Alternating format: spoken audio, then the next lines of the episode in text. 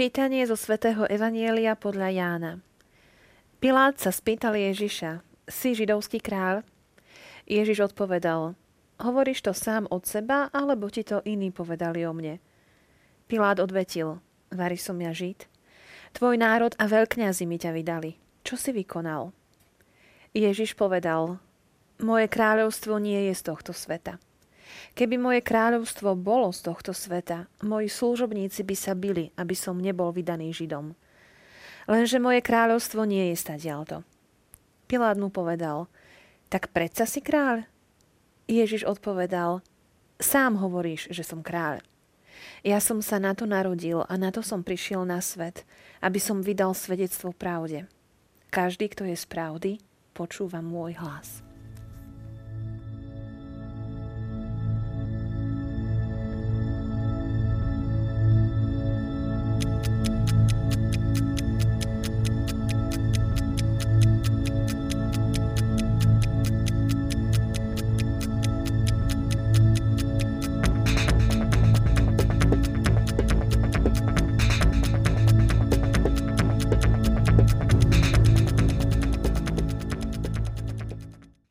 Televízni diváci, dnes máme nedelu Krista kráľa.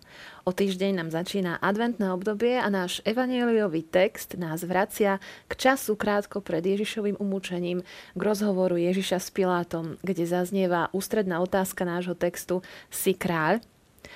Budeme sa o tomto rozprávať a hlbšie sa pozrieme na dnešné evanelium opäť s mojim milým hostom Eduardom Janíčkom, ktorý pôsobí v Bratislave ako výpomocný duchovný vo farnosti kráľovnej rodiny. Tak vás opäť u nás vítam. Ďakujem, že ste prijali pozvanie. Ja ďakujem. Vrcholí nám e, liturgický rok a vždy na konci liturgického roka slavíme Sviatok Krista kráľa. A preto aj dnešný text, ktorý viac menej patrí do pôstneho obdobia, som povedala, že je z času pred Ježišovým múčením. Prečo máme tento text a čo je teda také ústredné v našom evanieliu dnes? Vraciame sa späť do udalosti Paší a ak si predstavíme nielen Jánovo evanielium, ale aj ostatné, on ostatných synoptikov, Matúš Marek Lukáš je aj spolu s Jánom, každý z nich chce podať nejakú správu o Ježišovi. Jeden z nich odhaluje identitu Ježiša tým, kým je postupne. Niekto ho predstavuje hneď na začiatku jeho verejného účinkovania. Ján práve v dnešnom evanieliu e, zasádza alebo ustanovuje Ježiša na trón.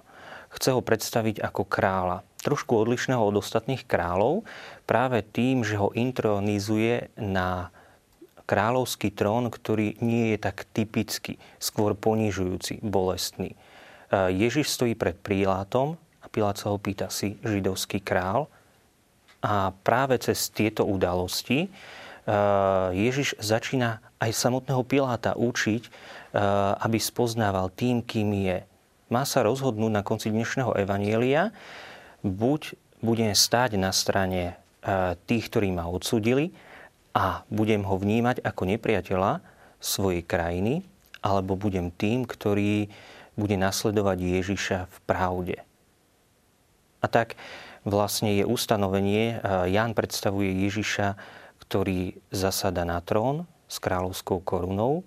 My vieme, že e, samotný král zaujme svoj úrad práve v tej chvíli, kedy dostane na hlavu žezlo, kedy, e, na hlavu korunu do ruky žezlo a jablko tomto prípade je tá intronizácia trošku tak trápna alebo nepríjemná, ponižujúca. Pretože dostáva trňovú korunu na svoju hlavu a trónom sa mu stane kríž, vedľa ktorého sú nie rádcovia, ktorí mu pomáhajú pri vykonávaní úradu, ale lótri. Bol pripočítaný medzi zločincov. Skutočne takto sa naplňajú aj slova proroctva. A v strede dnešného evanielia je práve otázka. Si židovský král, na ktorú možno aj čitateľovi sa snaží Ján ponúknuť. Hľadajte odpoveď, kým som, kto som, či naozaj tým kráľom, o ktorom písali prorocké knihy Starého zákona. A Ježiš netúži po úznaní, po politickej moci. Už pri rozmnožení chleba ho chcú ustanoviť za kráľa. chcú ho vyhlásiť za Mesiáša politického a predsa len dochádzajú k sklamaniu, keď Ježiš odchádza preč do ústrania a ide, aby sa venoval svojmu otcovi, aby sa modlil v tichosti. Taktiež Ježiš ostáva akoby sklamaní, pretože apoštoli eh, mali možnosť sa denodene stretávať s Ježišom, byť s ním, počúvať ho, žiť to evanielium priamo s ním. A predsa zlíhajú. Aj Zebedejovi synovia, keď prichádzajú za Ježišom, prípadne aj matka Zebedejových synov, žiadajú to, čo im nepatrí. Sedieť po Božej pravici a po lavici. A taktiež aj svätý Péter. Ak si ho vezmeme v Getsemanskej záhrade, túži obrániť Ježiša, vezme meč a chce zautočiť na nepriateľov Ježiša. Ale Ježiš ho upozorňuje. Pozor, moje kráľovstvo nie je kráľovstvom násilia, moje kráľovstvo, ako hovorí prefácia v dnešnej liturgii na Sviato Krista kráľa, je kráľovstvom lásky, spravodlivosti a pokoja. Je to in, on hovorí, moje kráľovstvo nie je stadialto, hovorí to no. Pilátovi. A presne hovorí, keby bolo z tohto sveta moji služobníci by sa byli za mňa, tak ako ten Peter v Getsemanskej záhrade a Ježiš mu to zakazoval vlastne. Aké je to kráľovstvo teda, ktoré Ježiš prináša?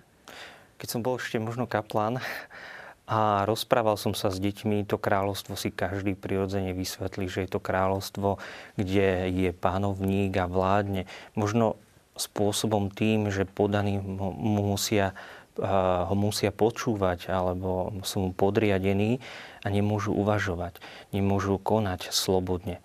Ale aj v tomto prípade Pilát ostal zaskočený.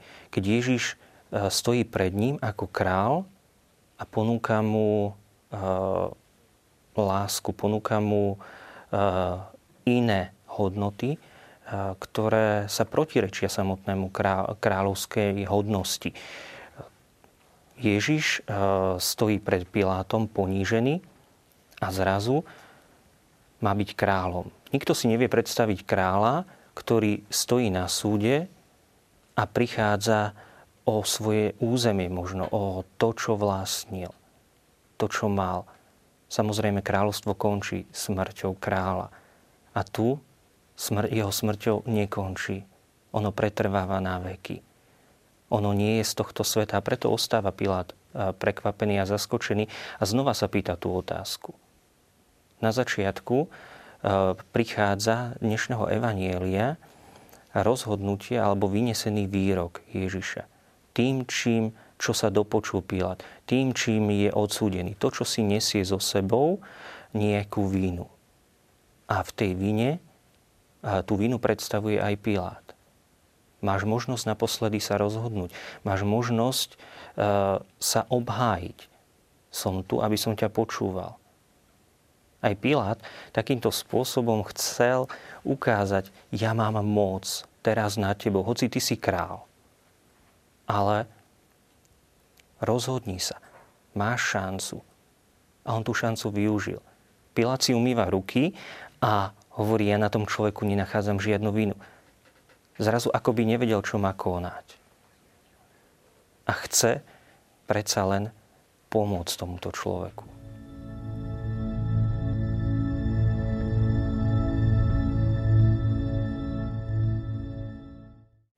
Skončili sme takou myšlienkou, že, že Pilát chce Ježišovi pomôcť.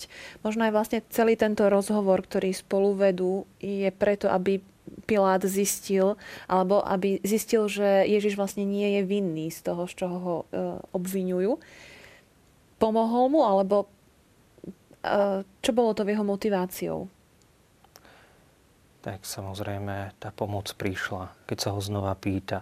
Je to možno aj také zaskočenie v prvotnej chvíli. E, povedz mi, z čoho ťa vinia ty sám, ak si židovský král, možno aj nejakým spôsobom očakával aj zázrak. E, sa prejaví alebo ukáže, že predsa len možno aj mňa vzkriesi z mŕtvych, niekoho vzkriesi z mŕtvych alebo uzdraví pred Pilátom.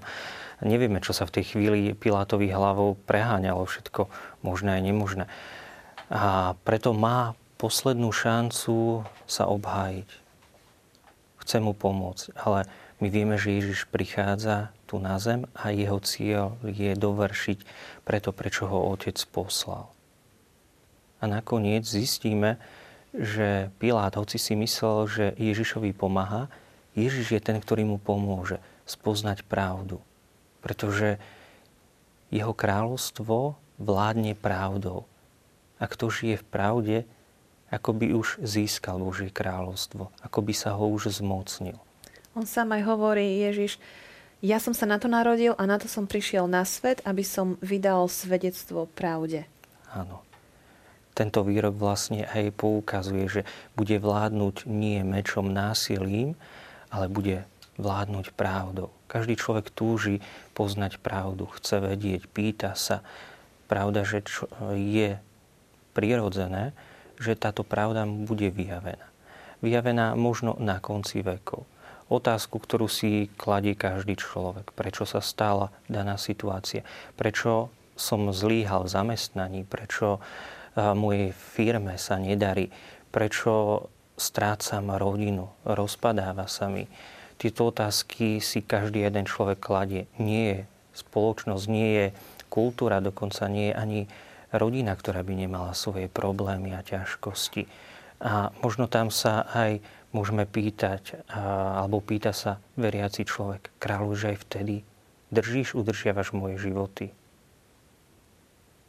Aké je potom to Ježišovo kráľovanie? Znamená to, že Ježiš, ktorý je král, má moc, môžem k nemu kedykoľvek prísť, o čokoľvek požiadať a on má moc to urobiť. A potom, ako hovoríte, že, že ale stretávame sa s tým utrpením Áno. v tomto svete, tak je Ježiš tým kráľom? A veľakrát by sme si chceli z Ježiša urobiť nejakého supermana alebo kúzelníka, ktorý mávne tou palíčkou a vyrieši za nás všetky problémy. A investovať do hmotných vecí alebo do pominuteľných vecí vieme. Tieto môl ničí, hrdza taktiež. Ale sú veci, ktoré nikdy nepominú. Tým je Boh. A investovať do ňoho je to najkrajšie, čo človek môže urobiť. Problémy nepominú, oni ostanú na tejto zemi v tomto čase. Ale vieme, že v budúcnosti, v budúcom živote, v budúcom čase nás očakáva to, čo nám Boh prislúbil. Tam už nebude pláč, tam už nebude bolesti, utrpenie. Tam Boh, ako sa modlíme pri Svetej Omši, zotrie slzu z každých očí a uvidíme Boha z tváre do tváre a budeme mu podobní. Ale môžeme mať nádej, že nie len po smrti, ale že už tu na zemi Ježiš prejaví v našich životoch to, že je král. Niekedy sa stane presne to, že ak sme sa modlili a prosili Boha o niečo, že nám to dá. A vtedy prichádzame a ďakujeme. Pane Bože, vďaka Ti za to. Predsa len povieme, vypočul naše modlitby, naše prozby. Ale naše modlitby môžeme povedať, že už boli pri stvorení sveta tak ako sa modlíme, taký je svet. A Boh a už vopred. Hovorím to možno niekedy aj cez samotný príklad. Prechádzame cez kolaje vláku. A je ich viac. Nám sa stane situácia, že sa potkneme a nemôžeme sa dostať spod týchto kolají a vidíme, že prichádza vlak. Tento vlak prirodzene má ísť našou cestou. Má určenú trasu, má určený čas. A zrazu v danej chvíli človek začne prosiť, aby Boh odvrátil tento vlak, ale on nedokáže preskočiť danú chví- e, daného človeka a ísť ďalej, aby ho zachránil. Ale zrazu tento vlak pôjde inou trasou. Boh už pripravil tú situáciu a všetko na základe toho, že sa ten človek modlil, prosil Boha o pomoc. My nikdy nevieme, ako Boh pripraví tie situácie a okolnosti. On je pánom, je kráľom času, je alfa a omega, ako sme počuli v dnešnom evanieliu. A on si ju pripraví po svojom. Tak ako Ježiš, keď sa modlil v Gecemanskej záhrade a hovorí, hovorí, nie moja, ale tvoja vôľa nech sa stane ani on nevyhľadával utrpenie. To jeho ľudské, to človečenstvo v ňom akoby kričalo, pretože cítilo, že prichádza utrpenie, prichádza bolesť. s tým nevyhnutne spojené, že sa krvou potil a ďalšie, ďalšie okolnosti. Veď vedel, že zomiera za celý svet, že za hriechy celého sveta. A predsa naplnil tú Božiu vôľu. Ja sa už pozerám na náš stolík, kde ako vždy máme symbolický predmet. Dnes je tam tých symbolických predmetov viac. Všetky sú v zlate a je tam jedna zaujímavá karta, na ktorej je kráľ. Tak už asi pomaličky odhalujem e, symboliku predmetu, ktorý ste priniesli. Áno, je ich viacero. Sú to karty, ktoré nie sú zlaté, ale majú tú podobu zlata. Človek rád obchoduje s rôznymi komoditami, pretože snaží sa získať nejaký profit z nich, získať niečo naviac, to, čo investoval, aby sa mu vrátilo aj so ziskom. Len práve nebezpečenstvo aj tých kariet je, že človek môže veľmi ľahko spadnúť do hazardu. Veľmi ľahko si môže zameniť hodnoty, ktoré sa mu ponúkajú. Taktiež druhý predmet, ktorý sa tu nachádza, je burza, ktorej sa prináša chorým sveté príjmanie. Ehm, je to tiež symbol hm, toho, že človek dnešnej doby viac chce tie hmotné veci, ktoré dokáže uchopiť, ktoré e, dokážu mu priniesť šťastie, radosť, majetok, ale zabúda na Krista, ktorý má pre neho pripravené kráľovstvo. Lebo my v tej burze nemáme Krista, máme tam niečo iné. Je tam zlatá retiaska, čiže skutočné zlato. A veľa kresťanov, katolíkov v dnešnej dobe práve na to zabúda.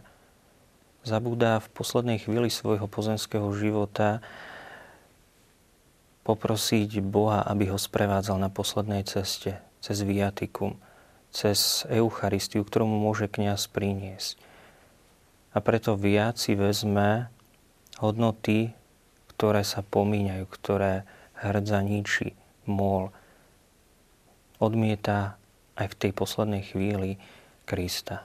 Zamieňame pravého kráľa za takú náhražku kráľa z, zo zlata. Kráľa z kariet, kráľa, ktorý nás púta, zviaže hriech, ktorý nám nedáva slobodu.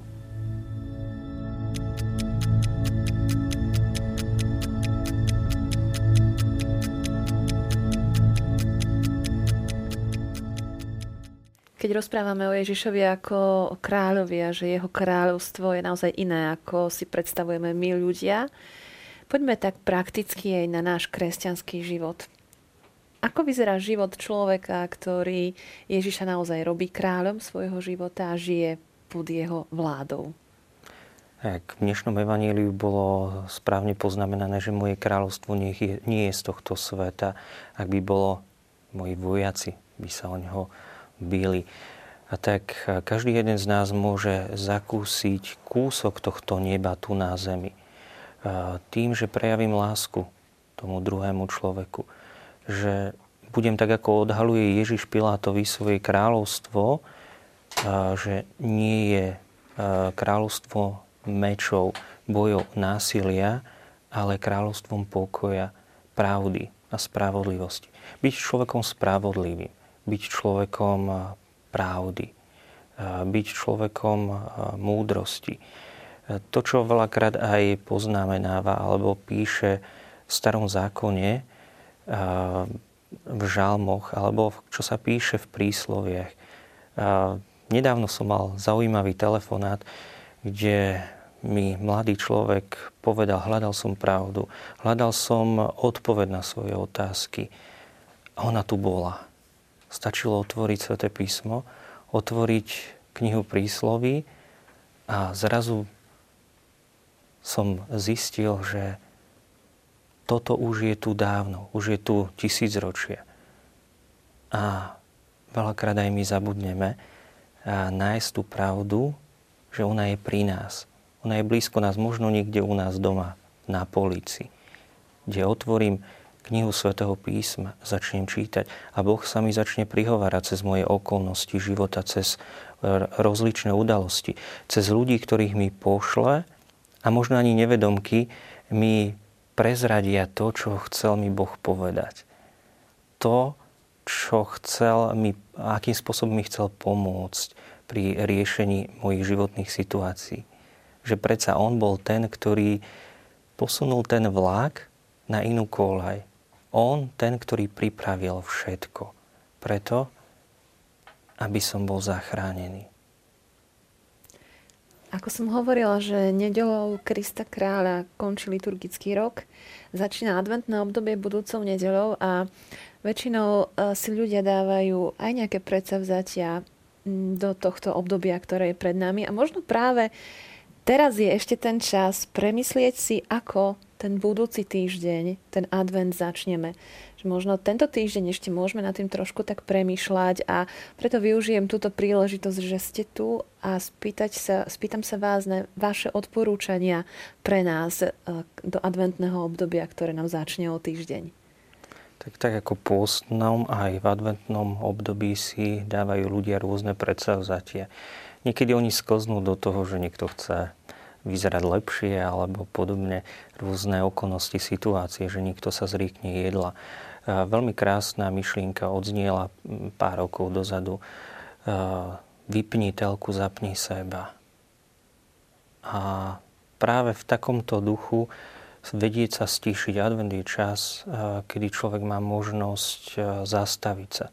Povedať, Bože, si tu a teraz ťa chcem počúvať doposiaľ som žil alebo bol tým človekom, ktorý viac hovoril k tebe, teraz chcem ja počúvať.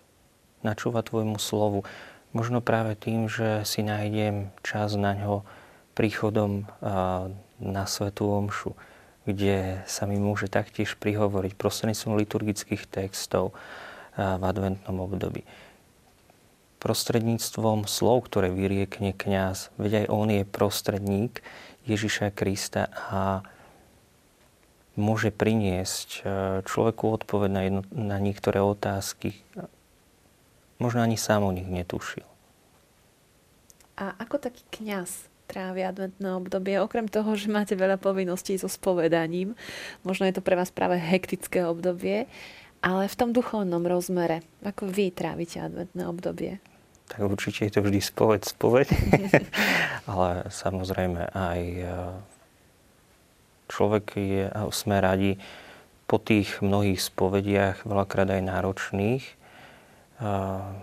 že dokážeme sa stíšiť. Pretože na, na nás akoby ľudia naniesli všetky tie problémy, všetky svoje starosti. A byť tým druhým Kristom a pomôcť ich niesť hoci niekedy nedokážeme dať im odpoveď jednoznačnú.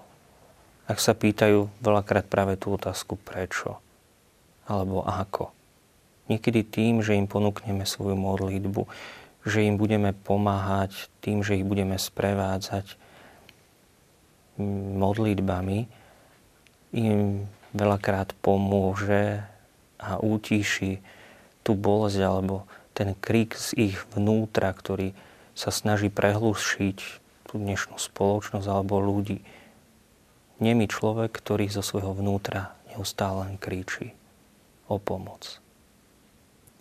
Tak sa vám chcem poďakovať aj za dnešné rozprávanie, ale možno aj ako reprezentantovi všetkých kňazov za to, že to robíte pre nás veriacich a chcem vám popriať, aby ste dostali vy sám viac, ako dáte aj počas tohto adventného obdobia a ďakujem, že ste tu boli s nami.